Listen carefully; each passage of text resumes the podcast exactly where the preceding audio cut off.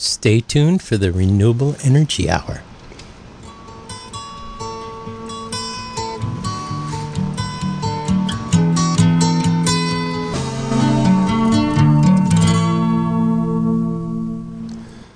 Good evening, Mendonesia. Welcome to the Renewable Energy Hour. I'm Doug Livingstone, and joining me is my is my co-host Chris Love. Hey, Chris, how are you doing? Oop, wait a minute. Help if I potted you up. Now you can say, "Hey, how are you doing?" Oops, Chris, did I lose you? Apologize, I had mine on the mute. Yeah, I'm Ah. good here. Oh, all right, good. I, I, I I'm always worried I pushed the wrong button because I got way too many buttons in front of me. You're right. yeah. Well, that's why I, I couldn't pipe in about Cave Creek, and that's up the top of Tom Kai Oh, Road in the Redwood Valley, and it you know where you go to take a left to go to Canyon Creek towards Willits. That's where Cave Creek continues forward towards Potter Valley, Okay, and that's Okay, private so- roads all the way to the Van Arsdale Dam. that's up there. Mhm. So it comes it comes down into the eel, huh? Yep. Wow. I'm used to getting to the eel through Potter Valley.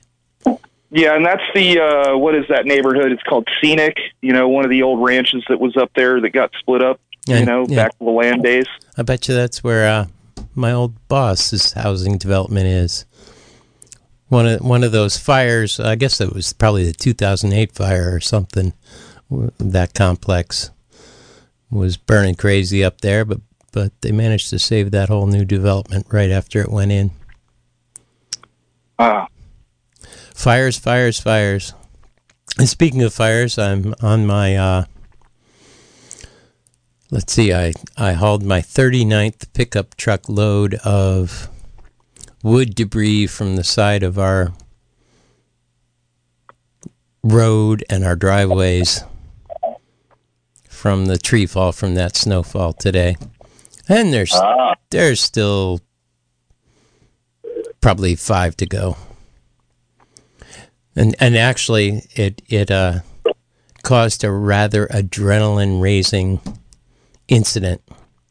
I was driving back from my in laws' drive with a load full of burn pile brush, you know, the small limbs, and I'd stacked it too high.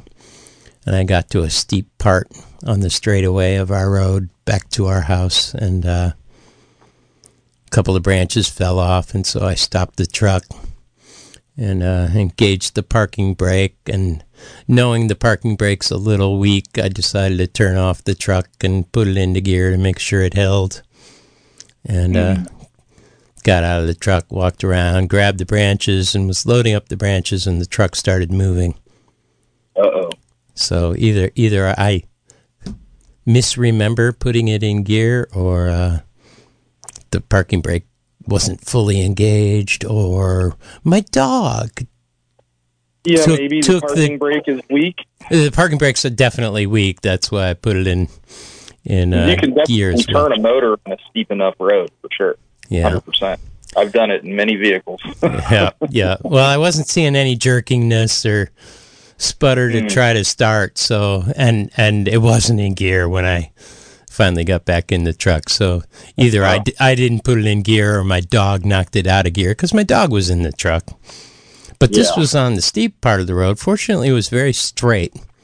And when it started moving, I immediately tried to grab the truck and stop it, which, of course, on the steep hill, I was not capable of doing. And it sped up and sped up, and I had to end up trotting alongside it and uh, Ooh, and open opened the car door and thinking about, oh my God, I hope somebody doesn't come around the bend, you know, a hundred yards down on the straightaway with this thing barreling down because it sped up a lot at first on the steep part. But fortunately, since the parking brake was still engaged and uh, and the slope decreased, it actually slowed down a little bit once the slope decreased. But still, it was going too fast for me to get in. Uh, I Yeah. was running alongside and trying to get my dog to get out, who was in the cab, worrying about the truck, you know, going off the downhill side of the road and clunk hard into a tree or whatnot. And he was petrified and cowering on the floor on the passenger side. And so I tried to get in and managed to get my feet up onto the wheel well and or the the floor by the seat, hanging onto the door and hanging onto the frame, and couldn't manage to maneuver myself in. And looked up and realized we were finally drifting off the road on that downhill side. And Right. had a momentary, uh, God, I hope Opie doesn't get hurt, and dropped off the car and took a few bangs and whacks as I rolled on the road. And and fortunately, you know, it got caught by a nice big tree right there on the edge of the road. The wheel wasn't even off the end. Bent a little bit of the fender and broke a broke a tail light, brake light. And the Well, glad you're still here, man. I'm, gl- I'm glad I'm still here. I'm glad my dog's still here. I'm glad my Yeah. truck still runs and with a replaced light would still be road legal. So, Yeah. but I swear I still feel a little bit of adrenaline from that 15 second jog alongside the car. Yeah, I would expect it, man. That one's that one's a close one. You're smart enough to know that you were a you know a couple hairs breadth away from potentially being underneath that thing. Yeah. You know, it's always the worry, you know. Yeah. Well, Heard stuff like that with tractors and four wheelers and pickups. yeah, people get killed by things like that rolling on them and whatnot. But Yeah, it happens around here more than more than I think most of us hear about. Well, my my my bad afternoon got worse. I had just before that little drive, an incident. Got a text from my daughter. Are you is is now a good time? She texts me because yesterday she said, "Do you have time to help me with a calculus problem tomorrow afternoon?" And I said, "Now, if you want." And she says, "I don't have time now." But uh, so she had set it up for this afternoon, and I said, "Yeah, wait a minute. I'm just driving a load of wood back home, and and I'll text you in a few minutes." And so I got back home and immediately texted her, and uh, we had a frustrating time with this calculus problem for an hour, and finally got through it. finally got through it. I, I, I kept telling her, "I'm a little foggy on all this stuff. It's been a while, but." I'm surprised at how fast it comes back sometimes. Um, Yeah. but of course, after that hour, I walk into the kitchen because I'd been out on the deck texting and talking to her. And, uh, oh man, I smelled the gorgeous, wonderful tasting stew that I'd made that morning that I'd left on simmer instead of turning off. Mm. And it was just on the point of burning, enough to ruin it, but fortunately not, not enough to stink the hell out of the kitchen or catch on fire or anything. And so that that added to my bad day. So I went to the freezer and grabbed a frozen pizza for dinner put that in when my wife got home from work and and said and now I need to relax after I told her the story about the truck and she said you do and I sat down and relaxed for a bit with a glass of wine and went in to check the pizza and it was overdone. Oh, those days. Yeah, I've had those before. one of those days. So, and and I'm afraid I've set myself up for one of those days on the air here today because we haven't done a whole lot of homework uh, uh, prepping for topics to talk about on the show. We got a couple that we'd like to start with, but we anticipate opening up the lines. Anybody wants to talk about anything related to renewable energy fairly early in the show, but you you had one I wanted to I wanted to hear about. You were you were talking about the new uh, MidNite inverters. Yeah, it's a new inverter that's been, you know, kind of in the works, I think, for probably about five years. And this all kind of comes out of their kind of original plan for a, a massive game changing inverter that maybe we'll see one day, maybe not. Um, and so this is kind of one of the modules that they developed, and they're like, oh, you know, we can just put this out on its own. And it turns out to be a you know, pretty solid off-grid offering at this time. Um, the, in the future, it will be a, a grid inter, you know, intertie capable inverter, but that's, you know, that's kind of next stages. Yeah, they got to jump through Uh, some hoops to make that happen. Yeah, and most of it's really, you know, they got to get into the programming and the complexities, but all the hardware is there. That's kind of, you know, some of the beauty of some of these modern inverters is that, you know, they can build something that's ready for the future but Just like, okay, well, it's not really ready for prime time in all these ways, but hey, let's go ahead and get it out to the off grid and the mobile community. So it is UL listed and um, for off grid use and mobile use both. Um, they've got two different models one that's like the mobile specific because it does the ground switching. so it's So when you hook up to a generator or, you know, the shore power, it doesn't create a ground loop, which is dangerous. that that's on the that's on the mobile application. Correct. You know, And I presume uh, that's user settable or those two different models. it's two different models. Okay. Yeah. Yeah. And it's, you know, and for somebody that needs that, it's, it's a really big benefit to have that because otherwise it's, a, it's not a huge amount of work to set that up, but, you know, it's, it's something that has to be done absolutely correctly or not done at all. hmm Um, you know, it's oft overlooked part of the code by, you know, even the majority of installers. Um, I'm, I'm, equipment in general. I remember uh, Trace and Heart Interface used to have, you know, a mobile versus a stationary version or a settable internal ground bond or or releasable ground bond when connected to shore power. Right. But uh, a lot of people have uh, issues with ground bonds with their generator if the uh, hmm the where the the generator has got its own internal bond because it's a portable generator. Yeah.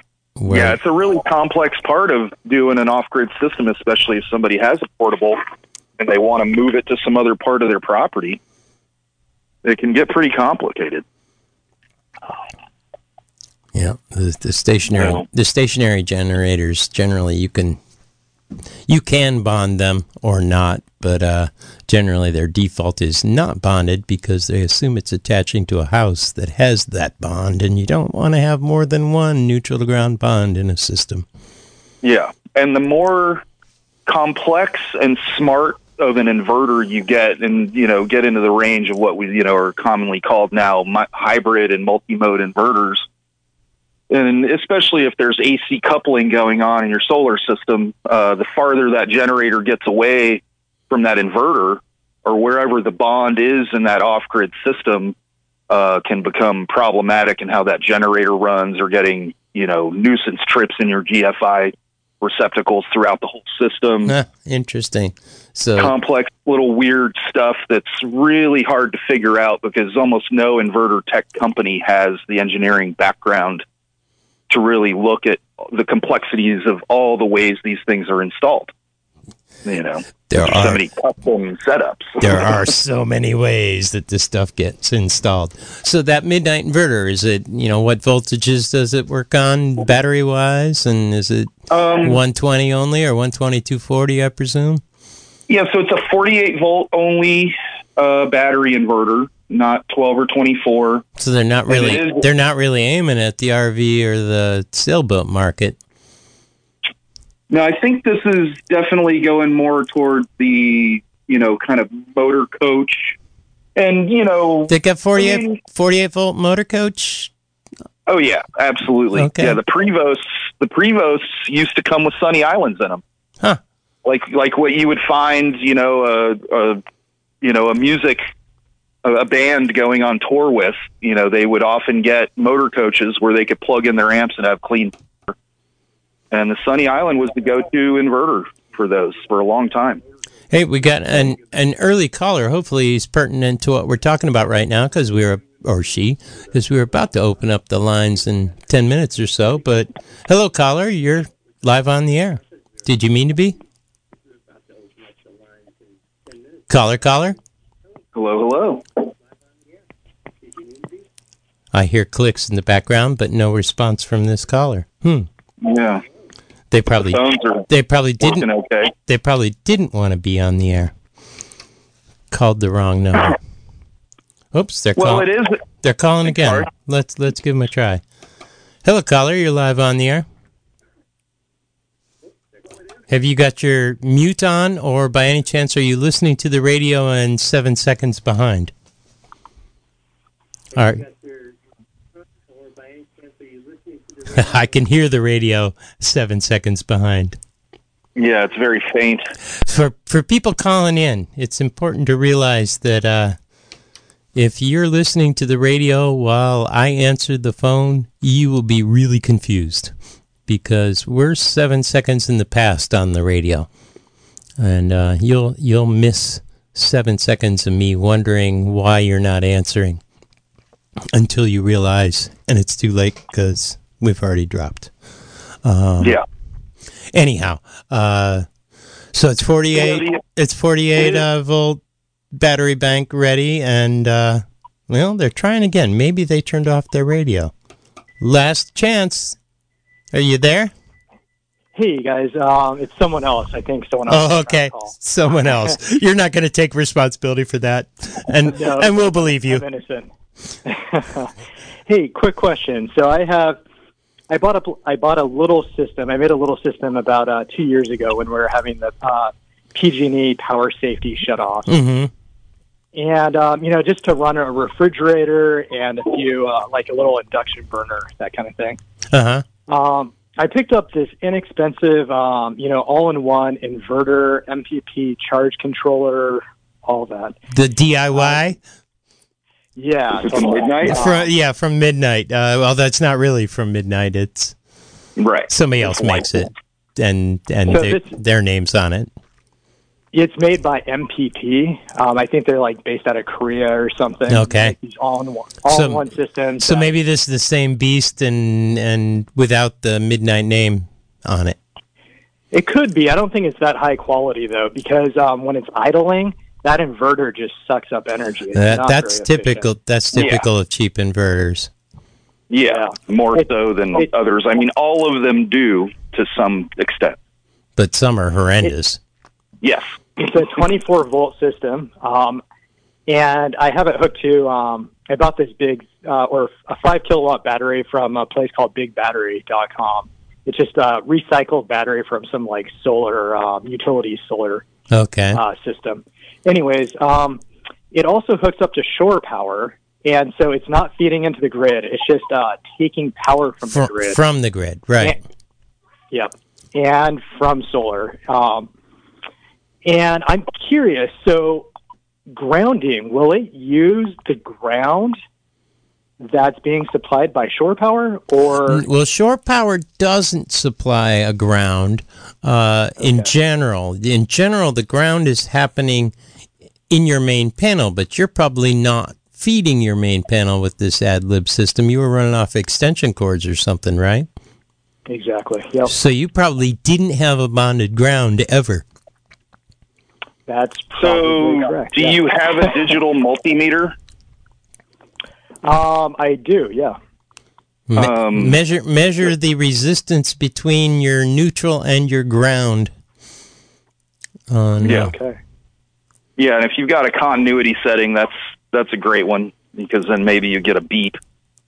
Because if you have that connection between the two, then that needs to be disconnected. You can only have one neutral to ground bond connection his- on your his- electrical system anywhere. his problem is he probably doesn't have any. well, Yeah, you well correct. you I mean if he has you you have a utility. Oh, service, oh, you're right. Your shore power is your house power, right? Yeah. Exactly. And so that's Exactly. coming from your house panel. So that's bonded. So when you're running that Yeah. way, you're cool. Uh, well, no, the the inverter may have an internal bond. Uh, That's but that's the important part to know, and there, there should be something about this in the manual. Hopefully, a paragraph or a page or two about it in the manual that is specific about what's in the inverter. they- they'll use phrases Yeah. like neutral ground bonding or or ground bonding. Um, Yeah, Perfect. Yeah, I'll have to crack that manual open and uh, and, and check that out because uh, my my other my concern is uh, you're you're okay when you're running in shore mode Sure. unless Oh, there unless and then- unless there's another bond down the system which it doesn't sound like there is or there might be one in the inverter in which case you'll have two neutral ground bonds and you can get current traveling on the ground wire between the two which isn't supposed to happen it makes it very hard to trip breakers in the system because the ground is robbing half the voltage from that surge that the breaker's supposed to take and trip from. Um, Hmm. So you know you're getting 60 volts instead of 120 volts at your breaker. I'm not. I'm not. very problematic. I'm not seeing that. How does that happen? Because the, the breaker trips based on amperage, and, and it's the amperage in the hot line that's running through the breaker.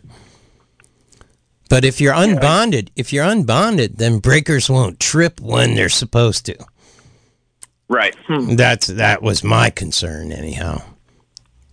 They won't. Yeah, I'm not sure exactly how the thermomagnetic works in the breaker, but that's my understanding is that the there's a balance between. I mean, I know there's a the current is what it's supposed to trip off of, but I think with the the ground loop that you lose some of that current, and we, you know, and that's what I've seen when we found a ground loop. Is part of how I found it is I was pulling 60 volts off the ground leg, and then the you know went searching for the other connection, and that's what we found is that there was another Yeah, you can you can bond in the definitely get voltage on the ground wire when it's not bonded. Uh, you can get voltage on the ground wire when it is bounded, but it's just usually very very small. Um, uh, but uh, yeah, so so my concern is: is there an internal ground in your system, and that you'd have to check the manual on. If there is, then you're technically doing two different bonds: one in your house panel and one in the machine. If you're ever running off of a generator, um, Yeah, because there might just be right in the wiring box potentially, you know, a wire that connects the case of the body of the inverter to a neutral lug. and and or, and they tell there you might be a place to do it and it's not there, and they tell you to do it if you need it. right. So if uh, but but my concern is when he's running off of extension cords and the utilities down. I guess he is still connected. His neutral and and Yeah, ground are He's still got it. connected to the utility box, so he'd still be have to leave the plug connected in order to use it in Yeah. that scenario.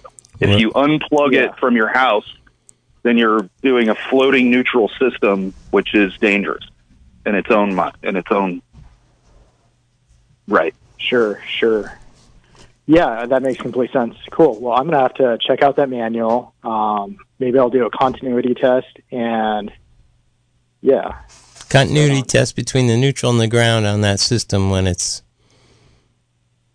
not running anything. Yeah, and it, and this goes directly to what I was saying about generators as well. When people have you know portable or, or you know temporary generator setups, particularly you know wh- whether it's off grid or on grid, um, if they intend to move it around and go use it remotely somewhere, um, then you you've got you know a couple of few choices about how to go about doing that. You know, you either got to put in some control circuit to make sure that that's always taken care of or something um, or you've got to dedicate that inverter or that generator i mean to say hey this can't be used remotely because it's been modified to work with this standalone system over here your off-grid system. Or or you put Um, it or you put in a switch.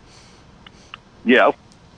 That's another that option. makes or breaks the ground, which is what your MidNite inverter is doing. Is it's got a relay in there that makes the neutral ground bond when it's in in and that's how you're supposed to offshore do it. mode and and yeah, undoes it when it's connected to shore. and you are supposed to do it with a relay because that type of connection is supposed to be interlocked. It's not supposed to be manual Yeah, because Makes- I mean most makes sense. electricians don't understand neutral ground bonding properly and like why and when and how to do it in all these different places. I mean that's that's part of why I've been subbed by other electrical contractors over the years because they look at this thing and they're like, I, I don't know. we throw in Romex So- you know, so- and deal with light switches and plugs. So if this thing's So- worth its salt, it would uh, it would uh, make the bond when it's not running off of shore power and unmake it when it is. Well, it was Well, no, unmake it 'cause when it was unplugged from when the it was wall. unplugged, yeah. Uh, but that's kind of a problematic thing because if you lose power there and it's still connected in your relay trips, so there's you know there's it, it, there's a lot of very particular specifics that have to be addressed and how to how to deal with that. And hopefully, it's just a machine that literally has a green wire on the inside that connects to the case that can be removed. And just remove it and don't And- unplug it. And don't unplug it. That's your And, safest. and, and answer. more ideally, just hardwire it so it can't be unplugged. Yeah, That's the yeah. I mean, I leave the extension cord in all the time, but yeah, I can just hardwire it. That makes sense. you know, if it's problematic, oh, you know, I mean, I don't like to use it, but you know, some flexible metallic conduit or something like that to keep it simple. Now, did we did we sidetrack you, caller, in our geek mode, or is that what you called about? no, I think you guys nailed it. I think, All right. well, ultimately, I think I just need to open the manual and There you a go. little more depth. the- hopefully, the manual is readable and sensible. Any any reputable inverter will have it at a minimum a paragraph about this to be clear about their particular machine's makeup. Awesome. Perfect. Well, hey, thanks so much, guys. Appreciate it. Sure enough. Take care. Thanks for the call. Take care. And seeing as how we've taken a call, I might as well uh, announce our phone number to everybody. It's 707 895 2448. We've got a little bit more to talk about about the MidNite inverters and another little thing or two, but we you should feel free to interrupt us if you've got something uh, related to what we're talking about or some other renewable energy issue that you wanted to address. Something that you heard about that's really cool, troubleshooting, what have you. Um, so how But big? yeah, that that Rosie is a 120 240 inverter in one system. All right, how big? Um, and what and it is it is a full output at 104 degrees Fahrenheit. It's 6,000 watts. At continuous, continuous rating. Yeah, that is you know 24 hours a day. That's a big. a thing. That's a big inverter. Um, hey, Um, we got another call. We'll pause our conversation and say hello to the caller. Hello, caller. You're live on the air. Good morning. My name is Deborah. Hi, Deborah. I am, support, I am supporting the current caller. There is very much a support. There is very Well, you got to turn off that radio. It's going to drive you Yeah. and us crazy. No, that's no problem. So there you go. Um, yes, there is very much a support for the current caller that is supporting the current community and uh, making sure that the community is reasonably supporting the dynamics of ergonomics as well as um, the community supporting the children and the com- and as well as making sure that they are getting a plenty of support for community activities of social activities so they can understand the dynamics of engineering as well as agricultural and a variable amount of uh, activities that will support. Well, we we hope we hope here at the station we're covering a little bit of all of those bases. We got the engineering on this show, and we got a lot of other shows that address other aspects of community support. But do you have a renewable energy question for the renewable energy hour? You know what's really neat is that the uh, wind, as well as the uh, as well as the agricultural community, is going to support the non oil industry so that the renewable industry can support solar as well as wind economy without destroying the environment. Yep. Well, that's been part of this show's mission for 27 years now. And so, how are we going to do that to support the community? How how are we going to support the community by doing things like I'm doing right now? And there's lots of other ways, and it, you're only limited by your imagination. Isn't that true? So, renewable inter- energy through wind through, of course, I'm very disappointed with the d- dismantling of the of the dams, but at the same time, we want the environment to be able to support the salmon that's going to rejuvenate rejuvenate the industry. Mm-hmm. Um, Yeah, luckily, the- luckily for us, as far as power goes, the dams are not a, a large amount of power. It's not that they're insignificant, but they're not really what would be considered significant in the utility world anymore. but They were they But- were when it was built. Agreed. And dismantling them allows the environment and the salmon, The and salmon. the natural, yes, the salmon, to regroup and go up the streams to repropagate, so that the And that will feed every other organism in the in the region. including Agreed. including delivering iodine and nitrogen and phosphorus and stuff to the land. I hadn't realized how much uh, of those trace minerals salmon were responsible for bringing into the land. Yeah. Isn't it amazing? Yeah, it is amazing. Yeah. Yeah, and if we just kind of don't mess it up, then the natural distribution system just moves around, and we don't really have to do anything but not mess it up. Well, we're we're always going to mess up something. Hopefully, it's only a little bit where we've helped a lot in some other area. But there's always always unintended consequences, and and and building that dam had the unintended consequences of hurting the the salmon, but it did help making clean energy. And there has also been, in part of that, the intended consequence of just not giving AF. Do you know anything about the Natomas Dam in Folsom, California? I don't. Well, dismantling the dam allows the salmon, salmon to repopulate the river. Yep, yep. And they're doing that in the the the Klamath River. Yes, they are. Yes, starting this year, Yeah. four four dams. Isn't that wonderful? It is wonderful. Hey, Yeah, thank, they saw a return of salmon on the Elwha that was magnitudes higher than what they imagined happening for several decades. wow. And that's the way it should be. That's But- encouraging that it can bounce back so fast. Some stuff bounces back amazingly fast, and some stuff is gone forever. Yeah, there's. I may- I feel reassured just by you know the the slowdown of human activity that happened, you know, particularly the first year of the pandemic, and how much of a change we saw in so many different environmental factors around us, and that you know people that had lived in LA for 50 years had never seen San Bernardino from LA. Yeah. oh, they're Yeah. gorgeous Isn't mountains. Hey, hey, caller, I've got I've got full lines. Let me give somebody else a chance. Thanks for the call. Have a great day. You too. And Bye-bye. You too. Good night. enjoy delivery. Oh, that one didn't hang on, and we had two others just a moment ago. Call back. There they are again. Hello, caller. You're live on the air.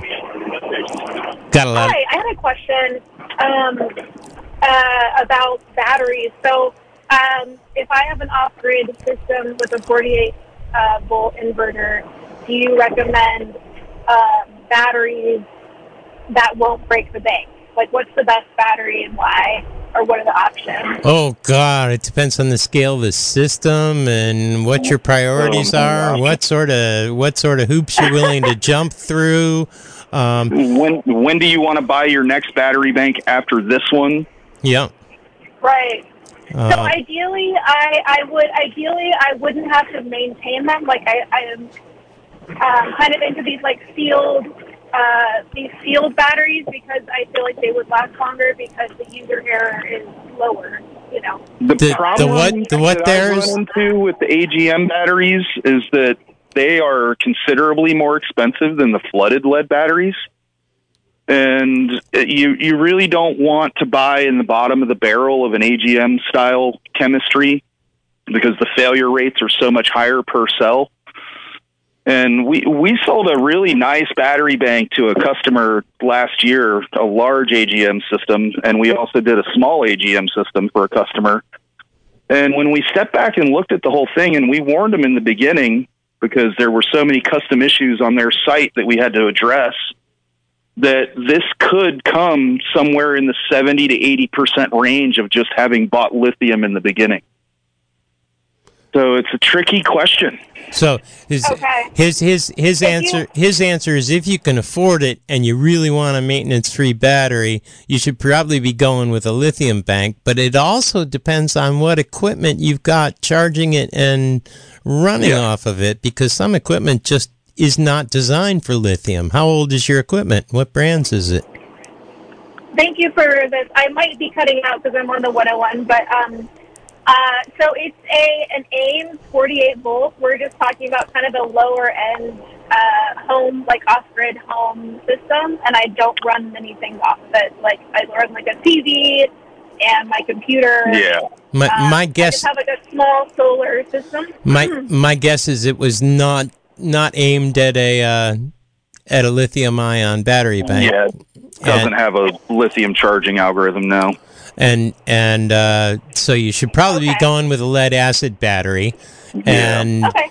and I would encourage you to just be disciplined about doing the maintenance. 'Cause Our joke was the sealed batteries are marketed as maintenance free, and we always called them maintenance proof. Right. Now, Okay. the other side of that is what I would point you towards that would help with the maintenance is to get a watering kit for the battery. And I would I would recommend a company called BWT This, and that they make very high quality caps for the batteries that are very unlikely to leak over time because that's a problem And with a- watering. it's an automatic watering system. It's not automatic. You don't ever want to leave the water bottle on with water pressure on the caps mm-hmm. 24 7. You want to go out there once every month or two. And just go And- and just- You, yeah, you look at the caps and the little float sights are down at the bottom and you turn the valve on and you watch the little spinner so you know the water's moving in the clear, clear hose. And then it fills all the cells for you. So the idea is in the life of the battery, you never even expose the cell to the air, so you can't contaminate it. Mhm. Ah, cool. That's the, that's something that a lot Okay. of DIY wires do is they contaminate their batteries. They Especially- even get baking soda Yeah, inside them especially and if they're them. if and- they're throwing baking soda around on the top, which a lot of them do. I don't recommend that. Yeah. So you So know, but a a watering kit, a good watering kit is a is like a four hundred to six hundred dollar product, but it will Okay. save you from doing ninety eight percent of the backbreaking watering of battery systems, which really sucks. So, so you were asking about the brand name again? What was the brand name? Uh, BWT. They make a really simple, well designed cap because I've run into this with watering systems where two or three years later, a bunch of the caps start leaking water out of them. So they overfill the cell and then they're mixing battery acid and water and leaking that out onto the top of the battery. Mm, and ruining So you your end up battery. with- Yeah, you end up with corrosion issues. You've got one cell that's really diluted while all the other ones are not diluted. Things don't charge properly or balanced. yeah, I call It that. gets- it gets I call up. that ruining your battery. I was never Yeah. very trusting of automatic watering systems. This sounds a little more controlling. Um, my Yeah, never automatic. my father-in-law bought a cool tool. It was uh, it was something that battery manufacturers use to fill the cells the very first time in the factory. Ah. and, and you just have pressurized water behind you know this tool and you can adjust the cutoff point based on the height of the water in the cell. And and once we got it tuned for his batteries it was take off all the caps and just stick it in. You didn't even have to look and see if the battery needed it or not. It wouldn't deliver if if it didn't need it. And if it needed a lot it gave it the right amount and if it needed a little it gave it the right amount it was really very cool Yeah. but he also he he also was a geek and had uh, spare kegs he could pressurize with the air compressor, and so he'd put distilled water in in his spare beer kegs and pressurize them. Yeah. So I, I would, you know, generally I would caution you against buying, you know, again, bottom of the barrel, you know, so like Interstate 10 years ago was really good, but today it's not. They, For, you know, for their sealed toward- their sealed batteries in particular. Uh, just So in general, what- Interstate was bought by a you know a large conglomerate, U.S. Battery, many years ago, and they harvested all the all the good IP and sent all the mediocre stuff out to Interstate and then sold it. Ah, yeah. And that was nine years ago. Um, So so you- they're not what they used to be. So You- I would you know point towards like you know maybe battery systems, which is now um, Continental. Uh, they have their own battery brand, and I think what they're doing is rebranding um, Full River batteries. Um, I'm not 100% on that, but they're they're rebranding a good quality battery. And Uh, and then Full Full River is another brand name that's good in the AGM world. Um, Okay. but I'd encourage And- I'd encourage you to do a vented battery and be disciplined Okay. about watering. It's cheaper and they'll last longer if you treat them well. and battery so systems, they're have a right down in Santa Rosa, and they keep L16s in stock pretty well. battery systems. Okay, and if I was doing so, I have a 48 volt inverter, and I have a pretty small solar system. What's the like least amount of battery? What's the like? What am I aiming for my battery bank size? Oh shoot, we don't have enough numbers yet. How what do you currently okay. have? It's 48 volts. So you need you need it at least 40. so you need at least 40. uh, eight six cell batteries or four Okay. s- uh, s- six cell batteries. The eight three cell batteries. Um, Yeah, so six volts. I believe I have eight six volts right now. I'm Prob- like old, probably old golf cart AGM batteries. And what that roughly gives you is 20 kilowatt hour total storage, but about 10 kilowatt hours usable. Well, you're assuming she's got uh, L16s. They might be golf They cart batteries. golf cart. I have six volt Rolls. They're old, really, really old Rolls. Are they like Are- 20 inches tall or are they te- Yeah. 10 inches tall? They're like the big red heavy ones. Are they? Yeah. Are they almost? Are they pushing two feet tall? Yeah. Yes. Okay. They're giant, but those- they're really old and they're worn out, and I just need to get something. well, that's a good. Um, that's a good brand. It is. But it, you are going to pay a bit of a premium, but it is a better brand than U.S. Battery. Okay. Or so, interstate. if I were to get the sealed, so if Oh, I yeah. to- but you're recommending just go with the sealed lead acid and just Or- be better about watering. The No. the vented the vented lead acid battery, as The opposed not the okay. sealed battery. That's what I meant. Okay. That that's the way I'd lean, but everybody has a different Okay. drummer. And Okay. Yeah, the well, steel I- batteries could be I four times could be four times more in cost. yeah, yeah, Okay, I, I would love to get just like a nice new lithium ion battery, but I don't. they're think pricey. That's in the cards, but Yeah, and I don't I think mean, your what equipment's if I- compatible. uh, yeah, you so would I need a new inverter and charge controller in all likelihood. Okay. And I would find that information out on the in the inverter manual if it could be. Probably. Okay. Yeah, I mean, if that AIMS isn't, you know, say three or five years old, it's definitely not capable of supporting a lithium battery. I killed her. I'm sorry. Oops. I um. Anyhow, Well, we, hopefully we we, can turn we- her radio back up.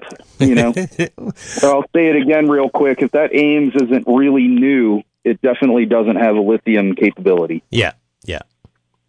And we've just And the had same on the charge controller. we've just had multiple callers calling in, and you've all dropped off while I hit the wrong button. There they are. Somebody's back. Hello, caller. You're live on the air. Hey, thanks for taking my call. Um, I have one solution that would help uh, the battery watering situation. That is to get a Hudson type sprayer, a, a garden sprayer. Get a brand new one, a little plastic with a pump handle on it, and uh, fill it full of distilled water, and, and have this dedicated. Don't put anything else in it. And take the wand off of uh, the sprayer, so you just unscrew the long, skinny pipe that's coming out of the spray handle, and uh, and then pump it up a little bit and uh, water your batteries that way. So all you have to do is pull the trigger on the sprayer, and it slowly puts distilled water back in the battery, and it eliminates the funnel and quite a bit of Yeah, the spillage. the and- funnel and the looking and the how full. Well, you still got to look and see how full you got it. Yeah, still yeah, it's still work to do, but at least you're not hassling with a funnel and spilling water quite as much. It it uh, How are you pumping up the water? It's a hand pump. It's it's for like Oh. spraying spraying stuff on your garden and whatnot. Ah, gotcha. Yes. Yeah, and it, it simplifies. It, you know, it it, it uh, does help things along the way quite a bit. yeah, my I guess Yeah. my my father-in-law's systems with the uh, with the air compressor charge on his five gallon beer keg is is is an exotic, ex- excessive version of that. Although Yeah, although the cool thing on his pressurizing and splattering. Of course, the safety equipment would be uh, some goggles and have uh, some flushing water nearby. Have a garden hose or something nearby in case. Yeah, a nice a nice apron. Yep, yep. Code Yeah, uh, nice OSHA Well, actually, OSHA you requires an apron. Th- There's a trend to uh, have holes in your blue jeans anyway. yes, so we don't we worry. we do it yourselfers off the grid. Usually have some sacred blue jeans. Yeah, just wipe your hands right on your knees, and uh, you'll put uh, money into your wardrobe that way. I'm just kidding. Be really careful around uh, the acid because it's it can be pretty nasty stuff. Oh yeah, yeah. We just talked to a battery tech the other day who did a repair on one of our industrial batteries, where they have to, you know, actually solder the lead bus bars onto the cells. And um, he's been doing this quite a bit, and um, he did a job because you know he's a tech, he's an expert, he's feeling comfortable, he's cutting corners, and he had sulfuric acid splash into his mouth, and it got into his gums and down below his teeth and actually rotted out his jawbone completely. Oh my word! Yes. So he has this like massive reconstructive surgery to reconnect the left and the right side of his jaw because it literally annihilated that bone. Yeah. Well, uh, uh, I always you know thought that goggles were a good idea, but OSHA says full face shield when working on Yep. batteries and uh, acid proof or uh, an acid proof smock. Actually, they say a a smock capable of resisting the detel- deleterious effects of the electrolyte because it might be an alkali.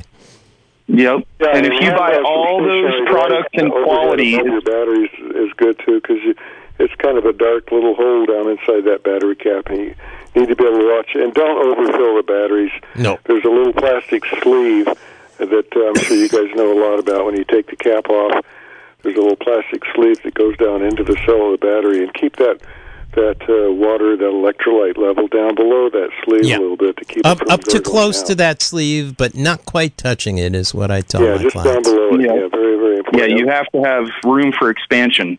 But that whole safety kit, if you go buy good quality stuff, even and don't you know scrimp, you're still looking at less than two hundred dollars for a full safety kit for lead acid batteries.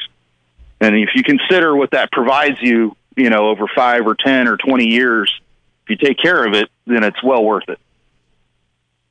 Yeah, yeah. Just just be careful around it, and you'll be just fine. Make sure your connections are good, and uh, don't try any soldering. That can be uh, definitely left up to the professionals. yeah. Yeah, and But ventilate your your ventilate you know, your lead acid batteries. Yes, that's uh, that's a common no-no I see all the time. Yeah. hey, thanks for the program. Hey, thanks for the call, Dave. And somebody jumped on right as that was hung up. Oops, are they still there? Hello, caller. You're live on the air. Oh, you got your radio on. You're seven seconds in the past. Are, Yeah, it sounds like it might be our first caller. Do not ever call this number again. Do not. Oh, now we can barely hear you. we we didn't call you.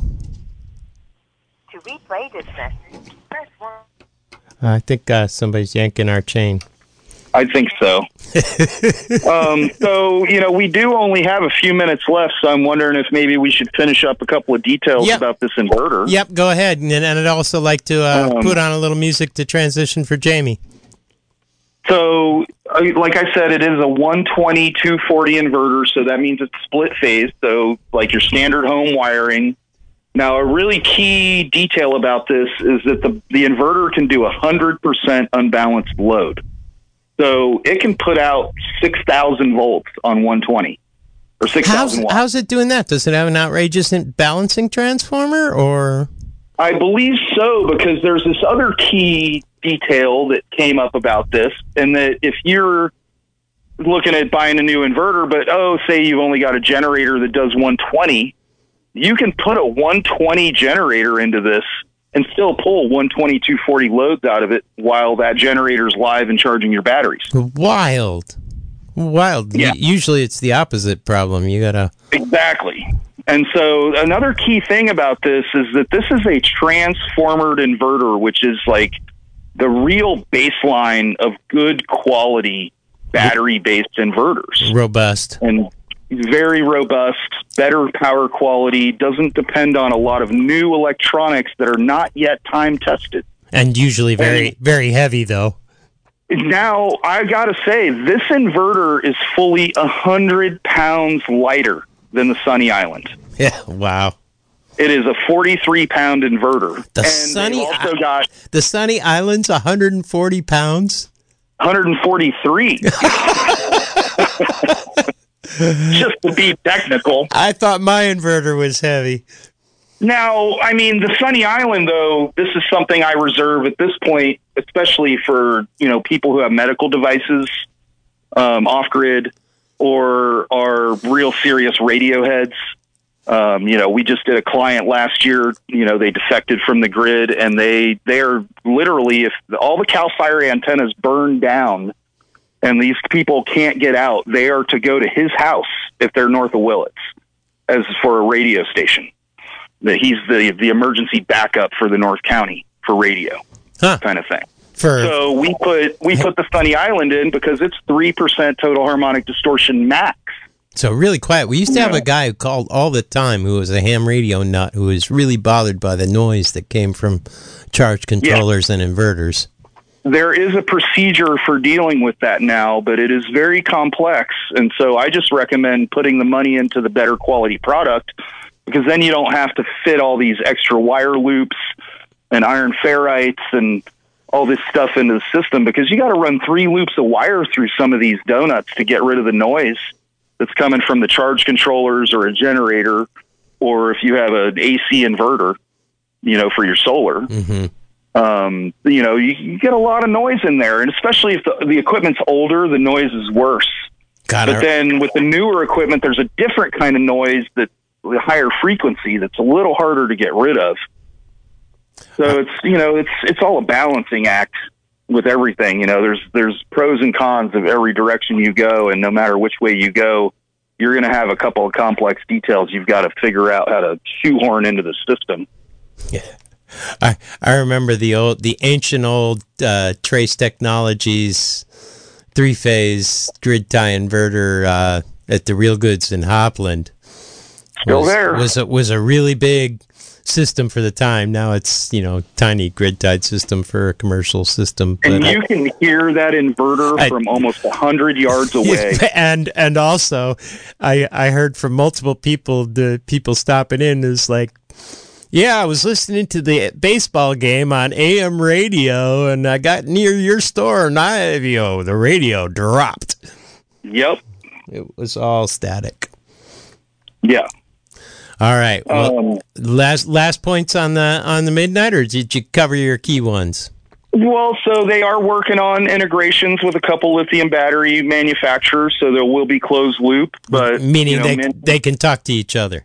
Yeah, though I would say that MidNite is probably one of the companies that we could look forward to having like real agnostic capability with lithium batteries because that's what we really want. We want to be able to go both ways.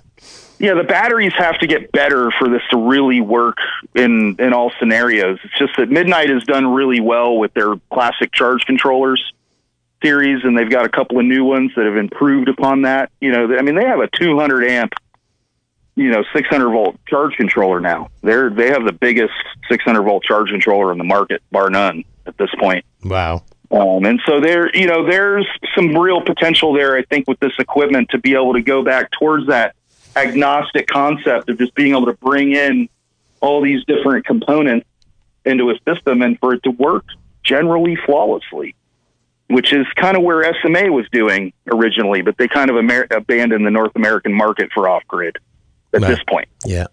You know, we'll see. There's a new hybrid coming out that's supposed to be off grid and on grid. All right. We should call it quits. Okay. Thanks, everybody. Good night. Good night, Chris. Good, I'm Doug Livingstone. It's Chris Love with the Renewable Energy Hour, and we'll be back in two weeks, uh, barring any uh, trucks rolling off the edge of the cliff. Stay tuned Good night, for Doug. good night. Stay tuned for Jamie Roberts and Radiogram coming up after a little bit of native plant spot. This has been a production of Mendocino County Public Broadcasting, KZYX Philo 90.7 FM, KZYZ Willits and Ukiah 91.5 FM, and Fort Bragg at 88.1 FM. You can find more content like this on our website at kzyx.org and consider donating by clicking the red donate button in the upper right corner. Thank you for listening.